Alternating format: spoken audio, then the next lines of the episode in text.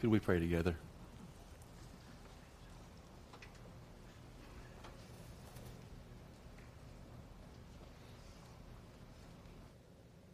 Father, we thank you for what we have seen so far this morning. We thank you for these five young ladies who now graduated from high school and are preparing to enter into the next phase of their lives. And it is an exciting time, but also in many ways a fearful time. A time full of anticipation and expectation. Also, I'm sure, in many ways, a time of trepidation, Lord. And I pray for them, God. I ask that you might cause them to stand firm on the foundation of Christ. That as they encounter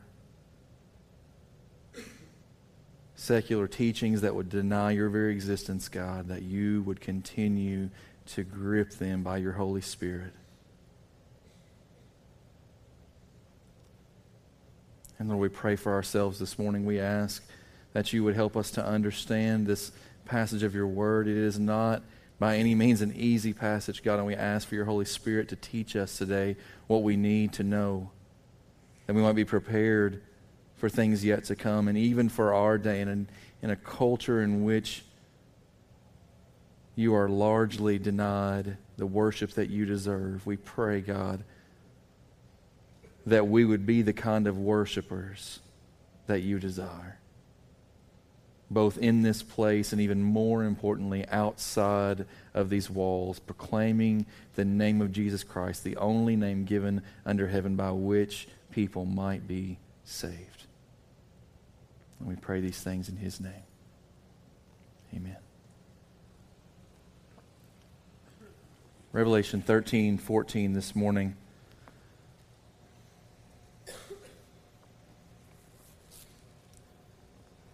title of today's message is A Call to Endure. The reason that I chose that particular title is because twice in this passage we see a call for the endurance of the saints. Once in chapter 13 and then again in chapter 14.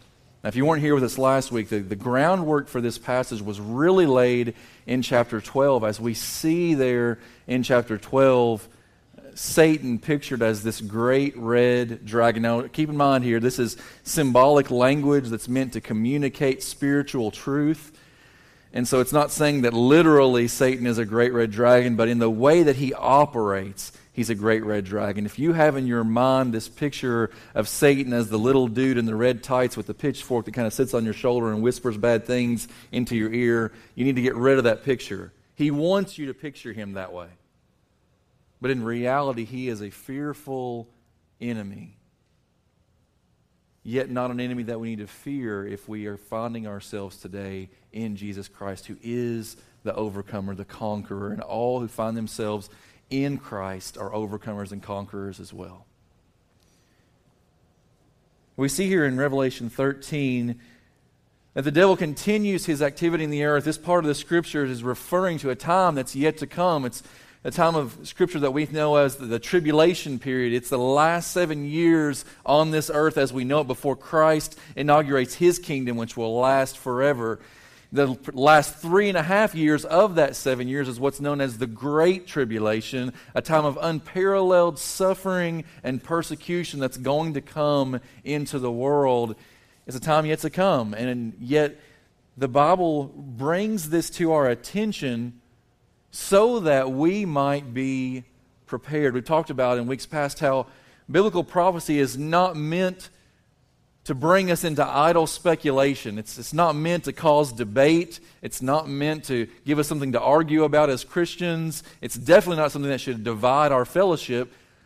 A biblical prophecy, as we find here in the book of Revelation, is not meant to bring us to, to speculation, but to preparation, to prepare us for the things that are yet to come in our world. These days that we are going to talk about today could come within our lifetime. There is nothing that is really holding it back at this point. And we need to be prepared. But I would say this even if they don't come in our lifetime, or even if you happen to be one who believes that we're going to, as the church, going to be raptured before these events take place. And uh, on that note, let me just say I think the Bible is at least unclear on that issue and does still call us to be prepared for this for some reason.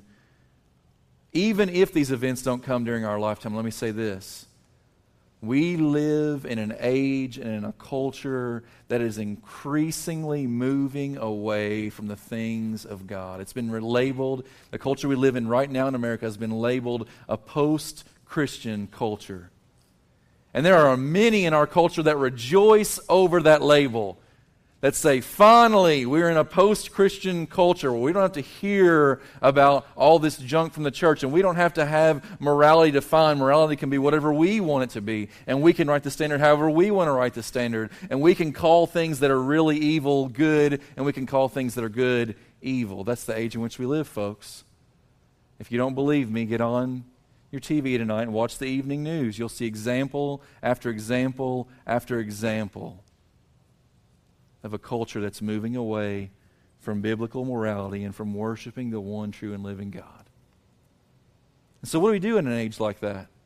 Whether we find ourselves in the Great Tribulation or whether we find ourselves in 2013 America, what do we do when we find ourselves in a place where those who worship God are increasingly, increasingly marginalized and pushed to the side?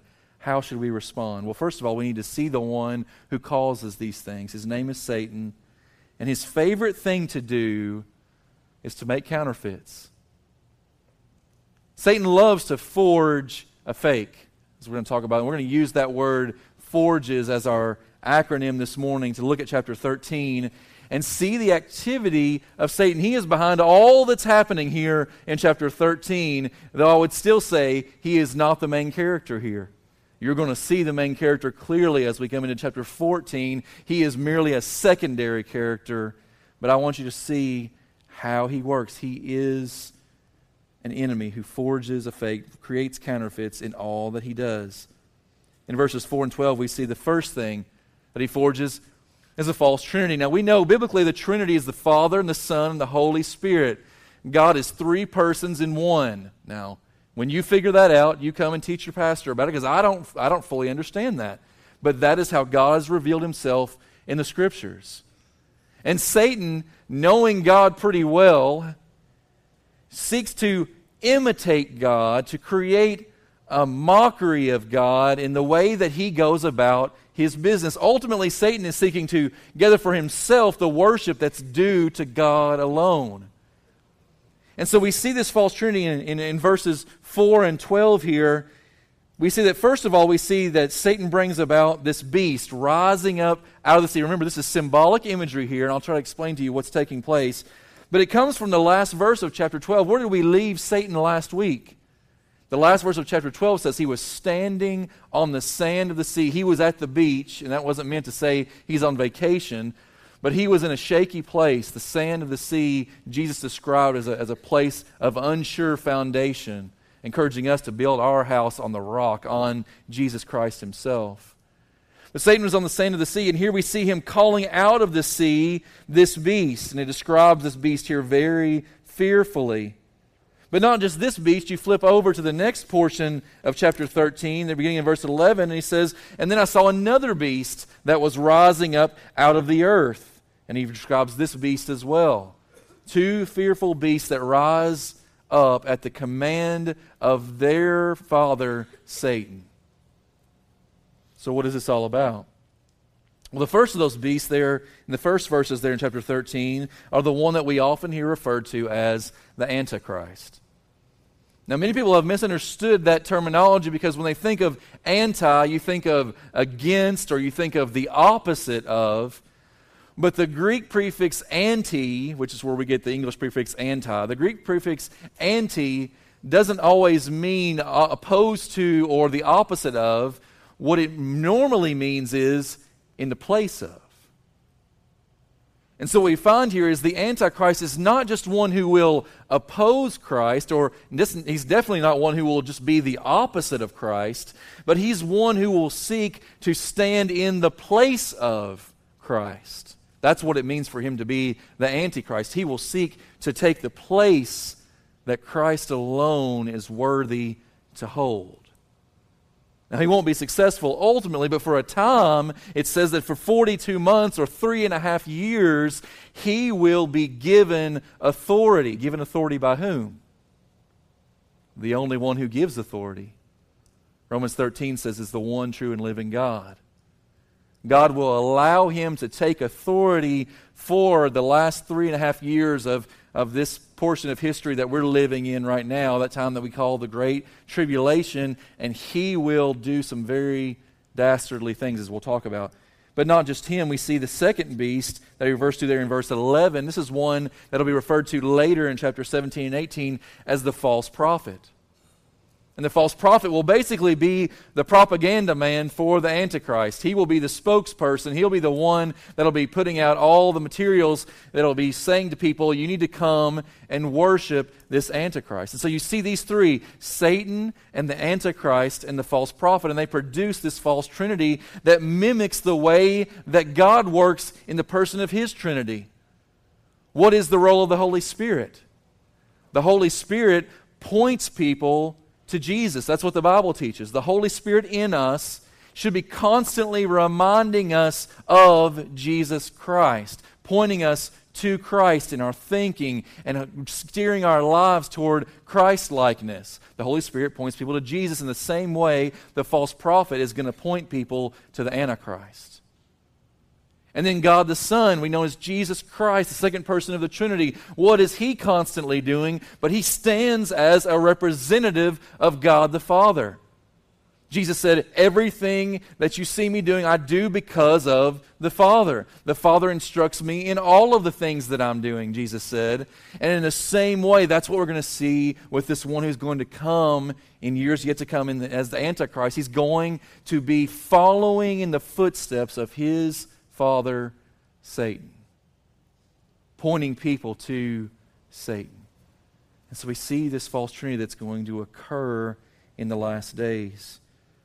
This false trinity will also be about omens, signs, and wonders. And it, it talks about here in this chapter, as we heard read, it talks about the fact that this false prophet will be given the power to call down fire from heaven. This was a prophetic gift. We see Elijah doing this in the Old Testament days, and it happens, it's, it's, hinted at in various other places in Scripture where fire was called down from heaven. It was a sign of the power of God. And in mimicking that sign, the false prophet will do a similar type thing in order to draw people unto himself and to the Antichrist, ultimately unto Satan we see one of those omens is a false resurrection. You look there at verse 3 of chapter 13, describing this, this first beast, it says uh, that this, this one appears, and one of his heads seemed, it says in verse 3, to have a mortal wound, but its mortal wound was healed, and the whole earth marveled as they followed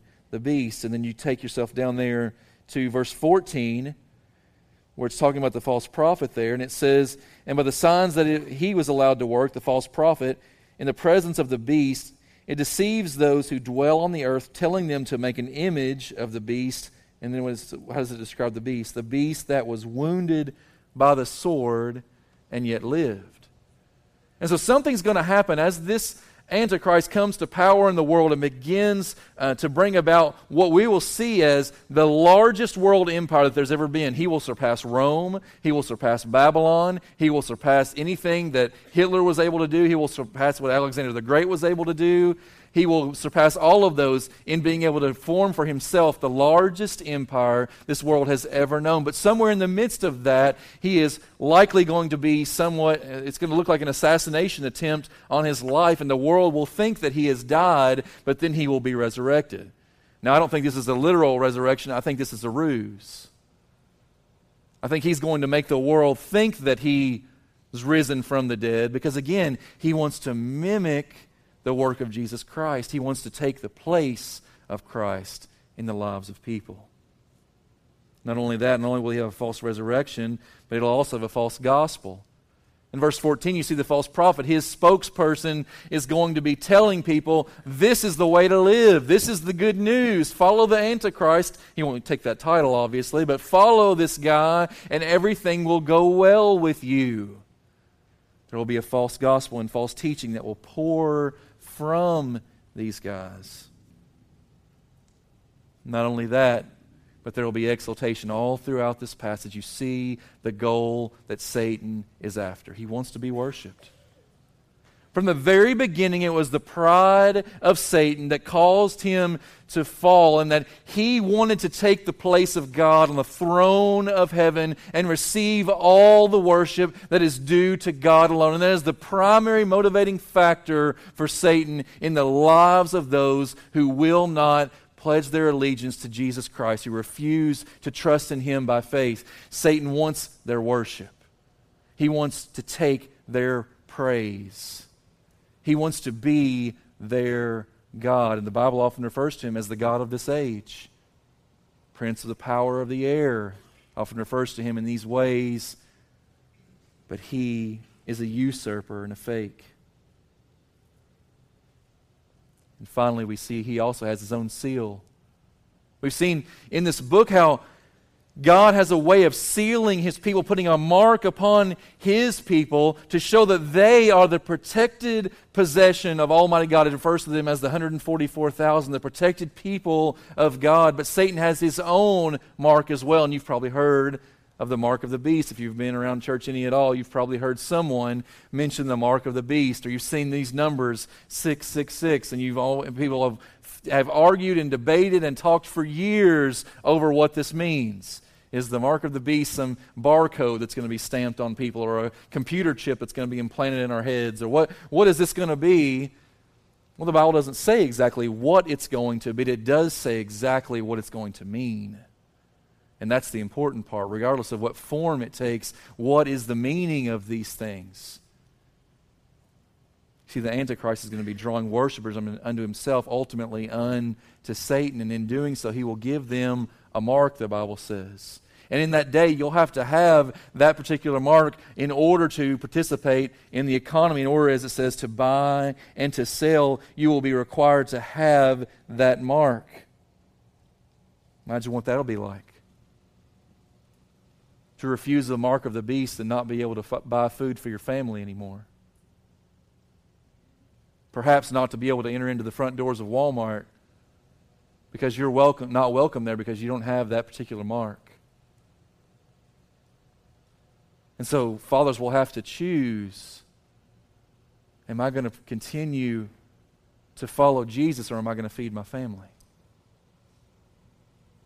Parents will have to make the hard decisions of whether they will stay true to the one true and living God or whether they will sacrifice that.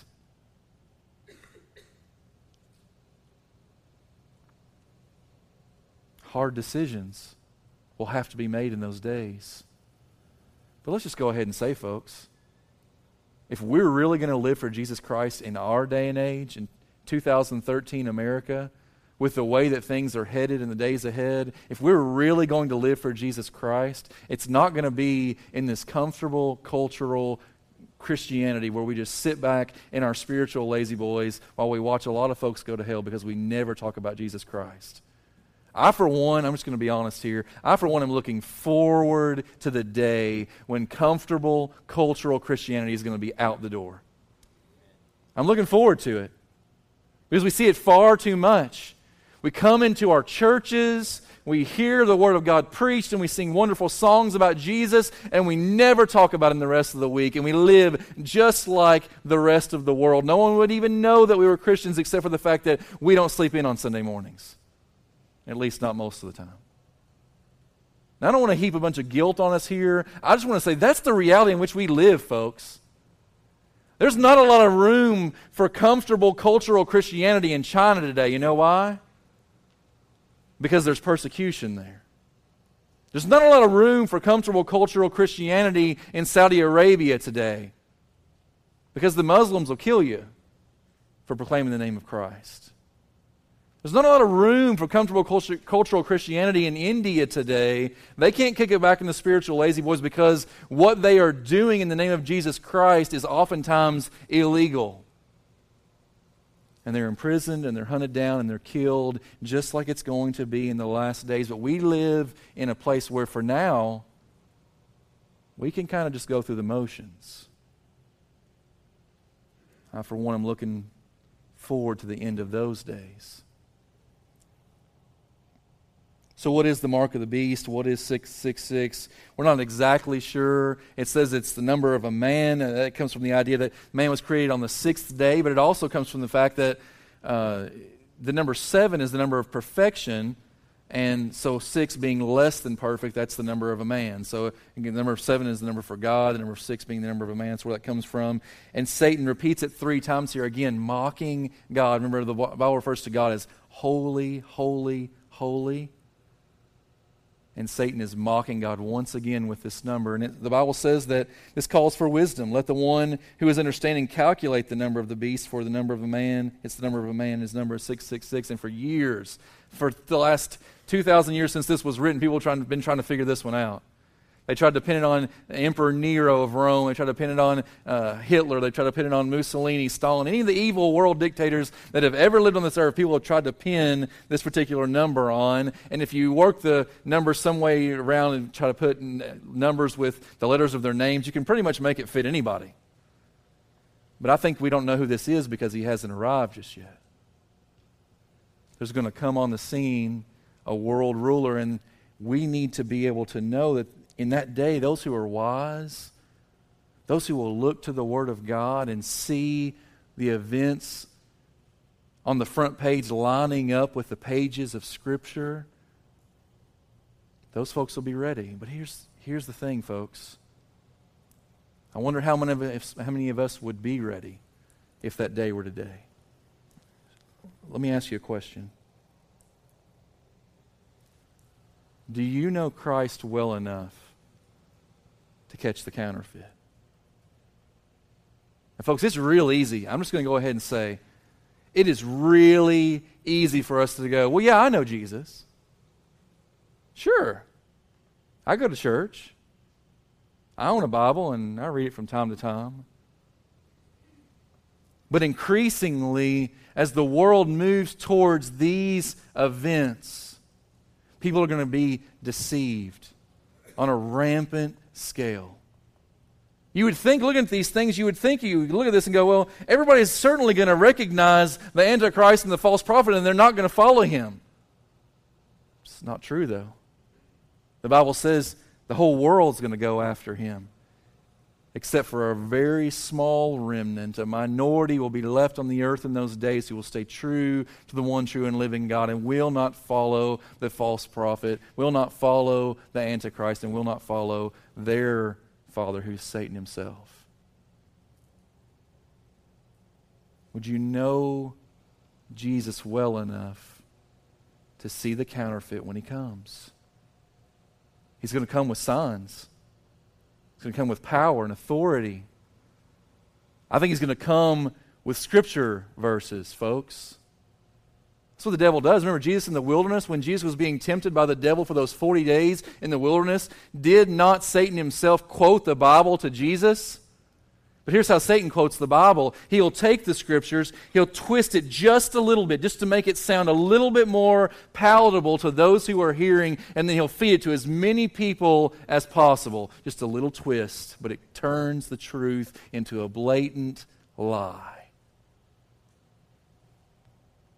And if you're not going to buy the lie, you need to be so grounded in the truth that you'll know it when it comes. Those who study uh, to spot counterfeit monies go through a particular kind of training, and that training begins with studying intimately the characteristics of real money. They learn about the holographic strip that's in a real dollar bill. They learn about the fact that if you hold a, a, piece of currency up to the light, you ought to be able to see a few symbols that you can't see just by looking at it. They learn what it feels like compared to what false money feels like. And here's how they recognize the counterfeit they get to know the real thing so well that when the counterfeit is placed before them, they go, That's not the real thing. Do you know Jesus that well? Are you merely just acquainted with him? Do you gaze into the perfect mirror of His Word and see the glorious face of Christ? Do you know His gospel? Are you diving into His Word and becoming so grounded in His Word that when the counterfeit comes, you'll know it? Because I'm going to tell you, folks, the counterfeit is already here. You can see Him on your TV screen. There's all kinds of preachers out there today who are talking about things that sound like the gospel. They love to talk about the love of God and how God wants to bless people and how God wants to, his people to be prosperous, but you'll never hear them talk about persecution. They love to talk about how God wants to bring us joy and peace and financial gifts and blessings, but they'll never talk about the wrath, the justice, the judgment of God that's coming. And they take the parts of the gospel they like and leave the rest. And by doing so, they might as well be ripping pages out of their Bibles because they're only feeding to their people the parts that are palatable. But will you know the counterfeit when you see it? Will you know the gospel so well that when you see a false gospel, you can call it what it is? Because, folks, many are going to be led astray. Many already have been, and many more will be. Not to leave us on that note, we see in chapter 14 that God reveals the reality. Satan is all about the counterfeit, all about the fake, all about the forgery. But when God steps back on the scene here in chapter 14, when John says, Then I looked, and behold, on Mount Zion, there in Jerusalem, stood the Lamb, and with him the 144,000 who had his name and his Father's name written on their foreheads. As John turns his attention back to what God is doing, God begins to reveal some realities that we need to come face to face with. Whether you find yourself in that comfortable cultural Christianity today, kicking back in the spiritual lazy boy, or whether you find yourself completely apart from Christ altogether, not knowing Him, or whether you find yourself in passionate relationship with Jesus Christ where you are growing to know Him more and more every day as you dive into His Word, as you share Him with others, wherever you find yourself today, you need to see this reality because this will be the reality for all mankind first part of that reality is that it's about the redeemed. It's about the redeemed. I believe this 144,000 folks, whether that's an actual number or symbolic number, either way, I believe it represents the redeemed people of God. These are those who were bought with the precious blood of Jesus Christ, the Son of God, at the cross of Calvary some 2,000 years ago. He paid the price so that those who would trust Him by faith could have eternal life, could be saved from death and hell and the grave and the sin that caused it, that we could be cleansed cleansed by him, these are the redeemed, the protected possession of Almighty God, with his mark on their foreheads, his name written upon their bodies, so that everyone knows these belong to him. These belong to the Lord. And they come along with this angel in verse 6 proclaiming an eternal gospel. Let's look at it together. He says, I saw an angel flying directly overhead with an eternal gospel to proclaim to those who dwell on the earth, to every nation and tribe and language and people.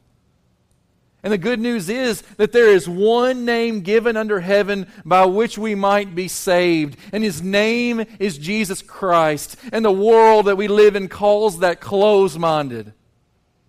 See, how can you say that there's only one way to heaven? We say it because it's what the Bible says, folks.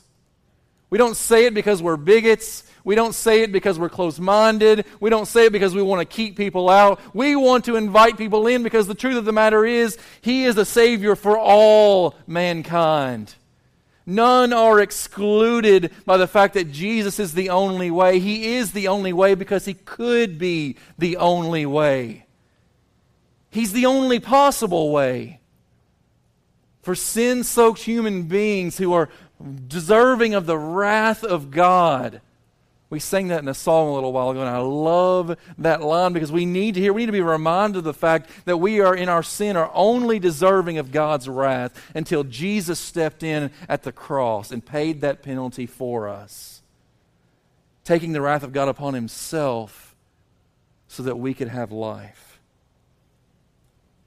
And for that reason, he is worthy of our adoration. Look at verse 7. And the angel said with a loud voice, Fear God and give him glory, because the hour of his judgment has come, and worship him who made heaven and earth, the sea, and the springs of water. It begs the question of us today what is it that we adore? What is it that we give rightful, fearful respect to in our day? To whom do we see glory due? Who do we worship? Because He alone is worthy, folks. The celebrities of our culture are not worthy of our worship. The sports stars of our culture are not worthy of our worship. Our political leaders are certainly not worthy of our worship. I at least ought to get an amen on that one. He alone's worthy, folks. And the gospel calls men and women and boys and girls to worship Him because that's what you were designed to do. Whether you realize it or not, you were a being created for worship, and you will worship. The only question that remains is what will you worship or who will you worship? You will worship. You'll reveal worship by the way that you spend your time, by the way you write your checks, by where you go and what you do, by what captivates your thoughts. As we heard a couple of weeks ago, we need to learn to take every thought captive in obedience to Christ. Why? Because it's an act of worship. It's what you were created to do. But so often our worship is split. We pay lip service to God, and then we worship our culture, we worship our living, we worship our lives by everything else that we do. But there will come a day when there will be none other who will be worshiped but the one who is worthy. Next, we see the lion like lamb. He comes out here again.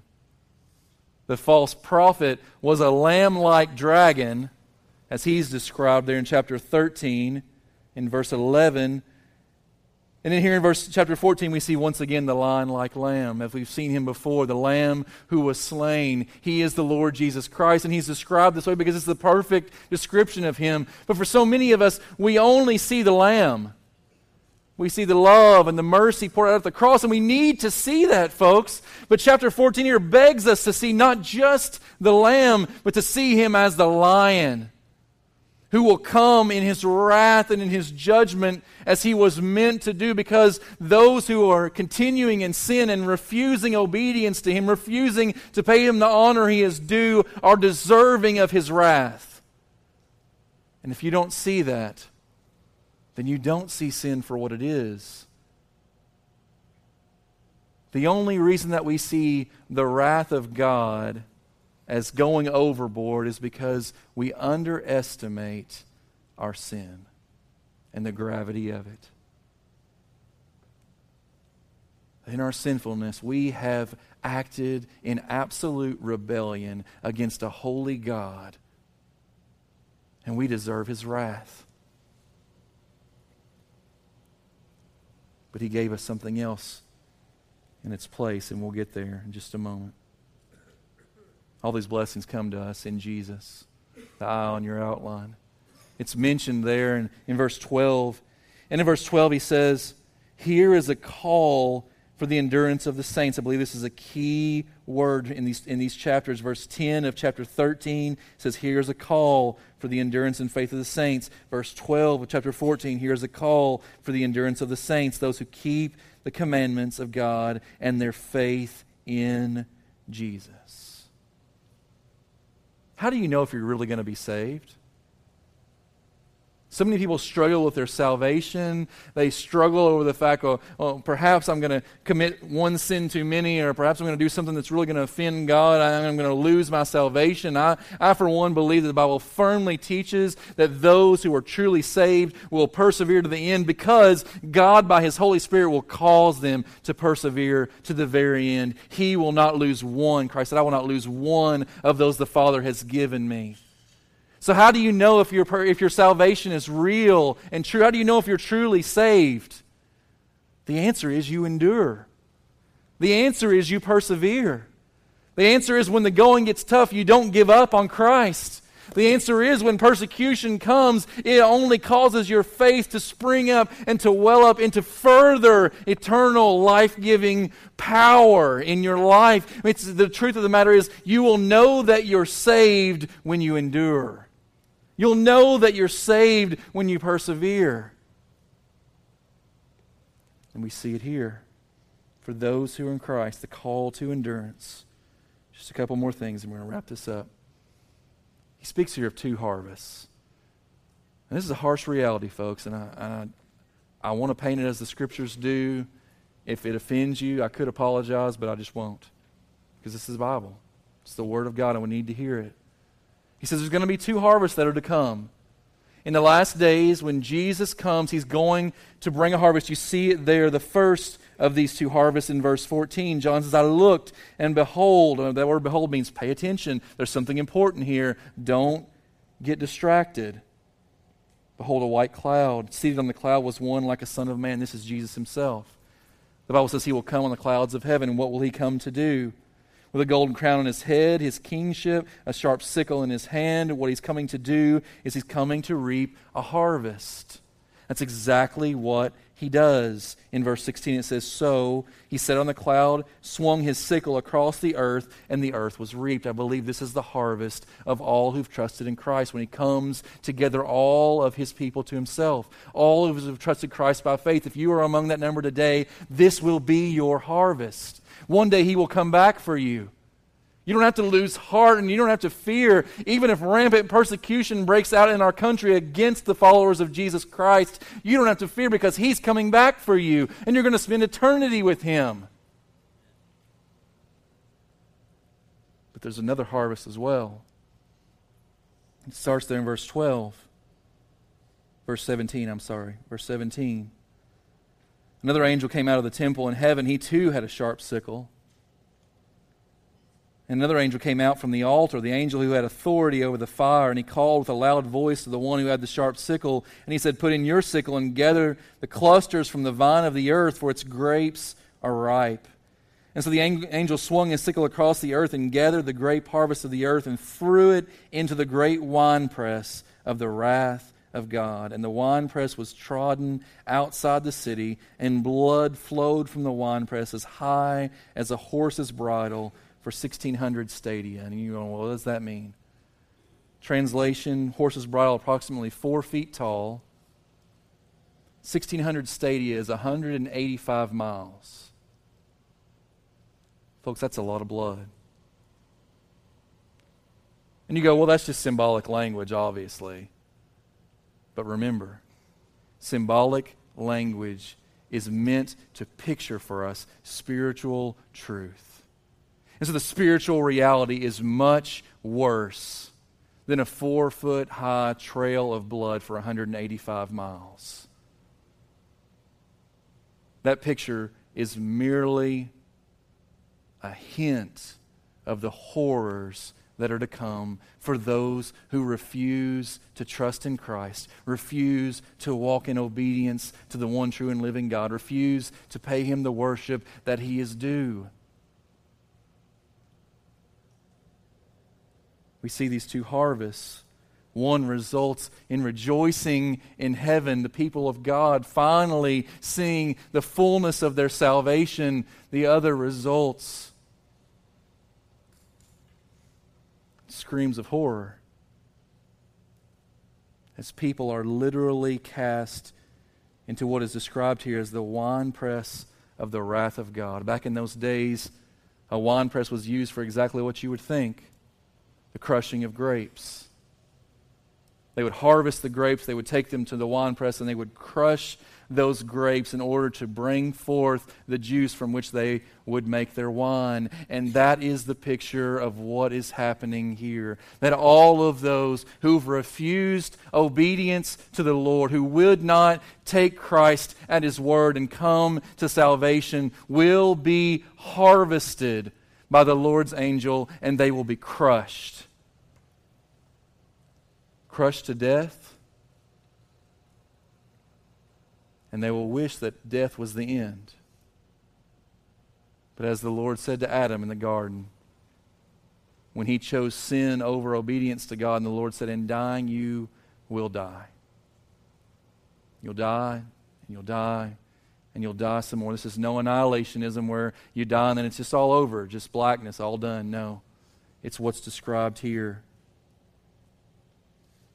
It's what's described in verses 10 so he will have to drink from the wrath of God's the wine of God's wrath poured full strength into the cup of his anger. He will be tormented with fire and sulfur in the presence of the holy angels and in the presence of the Lamb. The smoke of their torment goes up forever and ever, and they have no rest day or night. These worshippers of the beast and its image, and whoever receives the mark of its name.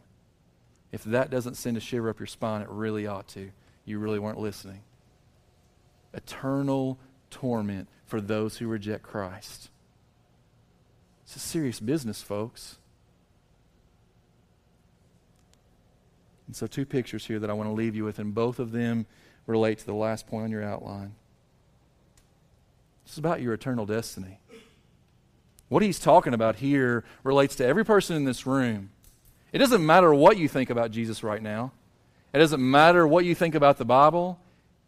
I'll just say it this way if these things are true, then you're going to find yourself in one of two places. You will either find yourself in one of two harvests. You're going to find yourself in one of those two harvests the harvest of the followers of Jesus Christ who are going to be, spend eternity rejoicing in heaven in their salvation, or those who've rejected Christ.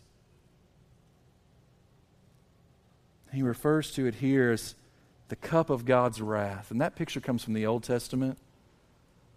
God's judgment and wrath is often pictured as, as a cup that's poured out on the earth.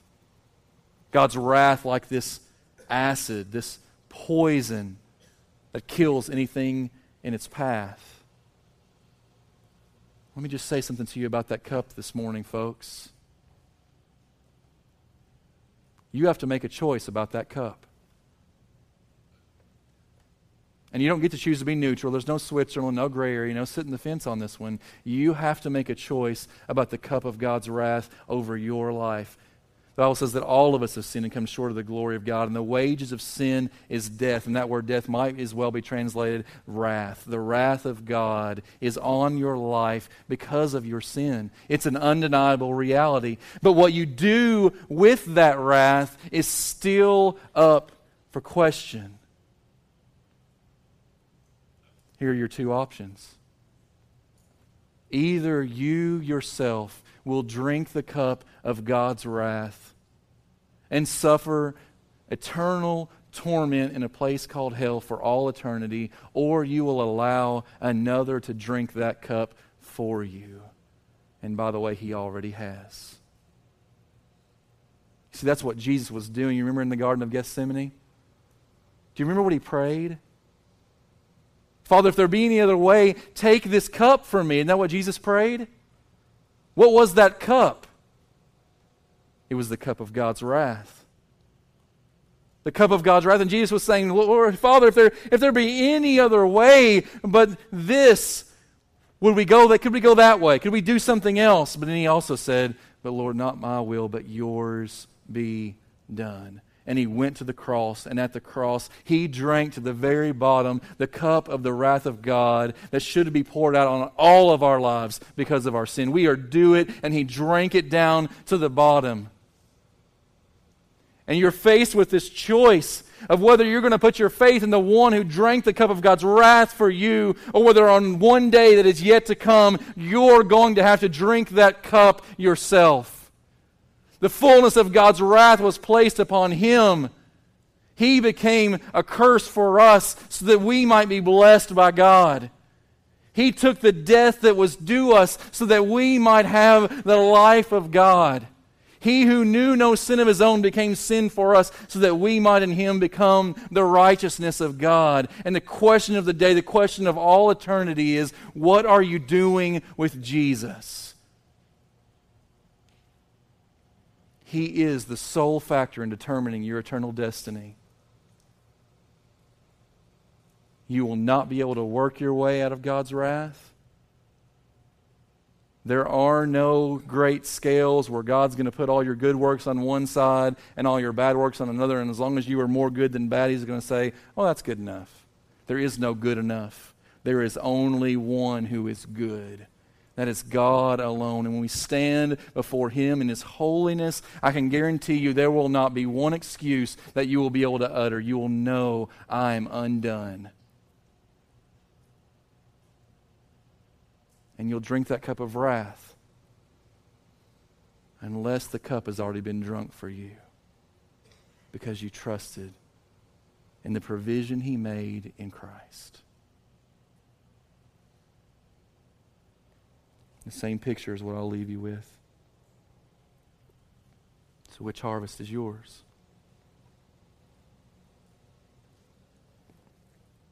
You don't get to opt out on this one, folks. You just don't. There is no plan B. There is no Switzerland, no neutral ground, no gray territory. There is, there is no fence to sit on. You will take place yourself personally in one of these two harvests at the end of the age. It will either be the harvest of the righteousness, he will spend eternity in the uttermost joy of heaven, rejoicing over their salvation, rejoicing over the Lamb of God who was slain to take away the sins of the world, and the fact that they chose to trust in Him and were saved by His blood. Or it'll be the winepress of God's wrath which you can escape if you'll trust in Christ.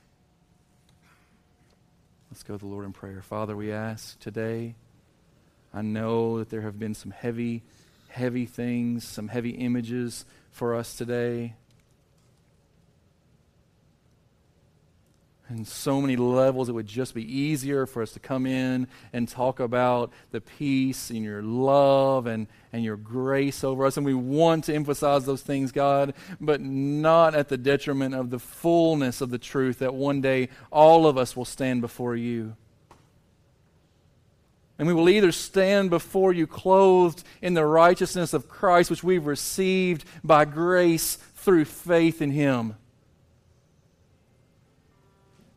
or we will face the winepress of your wrath. We will face the harvest of those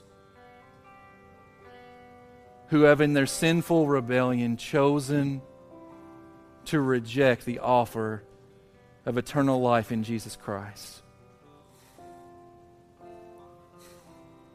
So, Lord, help us to get real today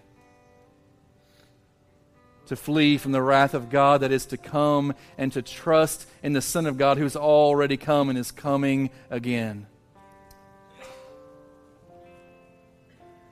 And may we act upon what we've heard this very day. We pray it in Jesus' name. Amen. We're going to stand and we're going to sing a song together. This is what we call a time of invitation. If you're here today and you've not trusted Jesus Christ as your Lord and Savior, and you want to do that today, it's as simple as this. It's as simple as turning from your sin, repenting of your sin, and trusting in Christ. Trust what He did for you at the cross. Don't trust in your works. Don't trust in your ability to save yourself. You cannot do it. And the wrath of God is coming. Flee from his wrath and come to Christ. And, folks, let's just get away from our comfortable cultural Christianity. Let's get away while the getting is good. And let's live in these realities that there is a lost and dying world out there that needs to know our Jesus. So you respond as the Lord leads you as we sing this song.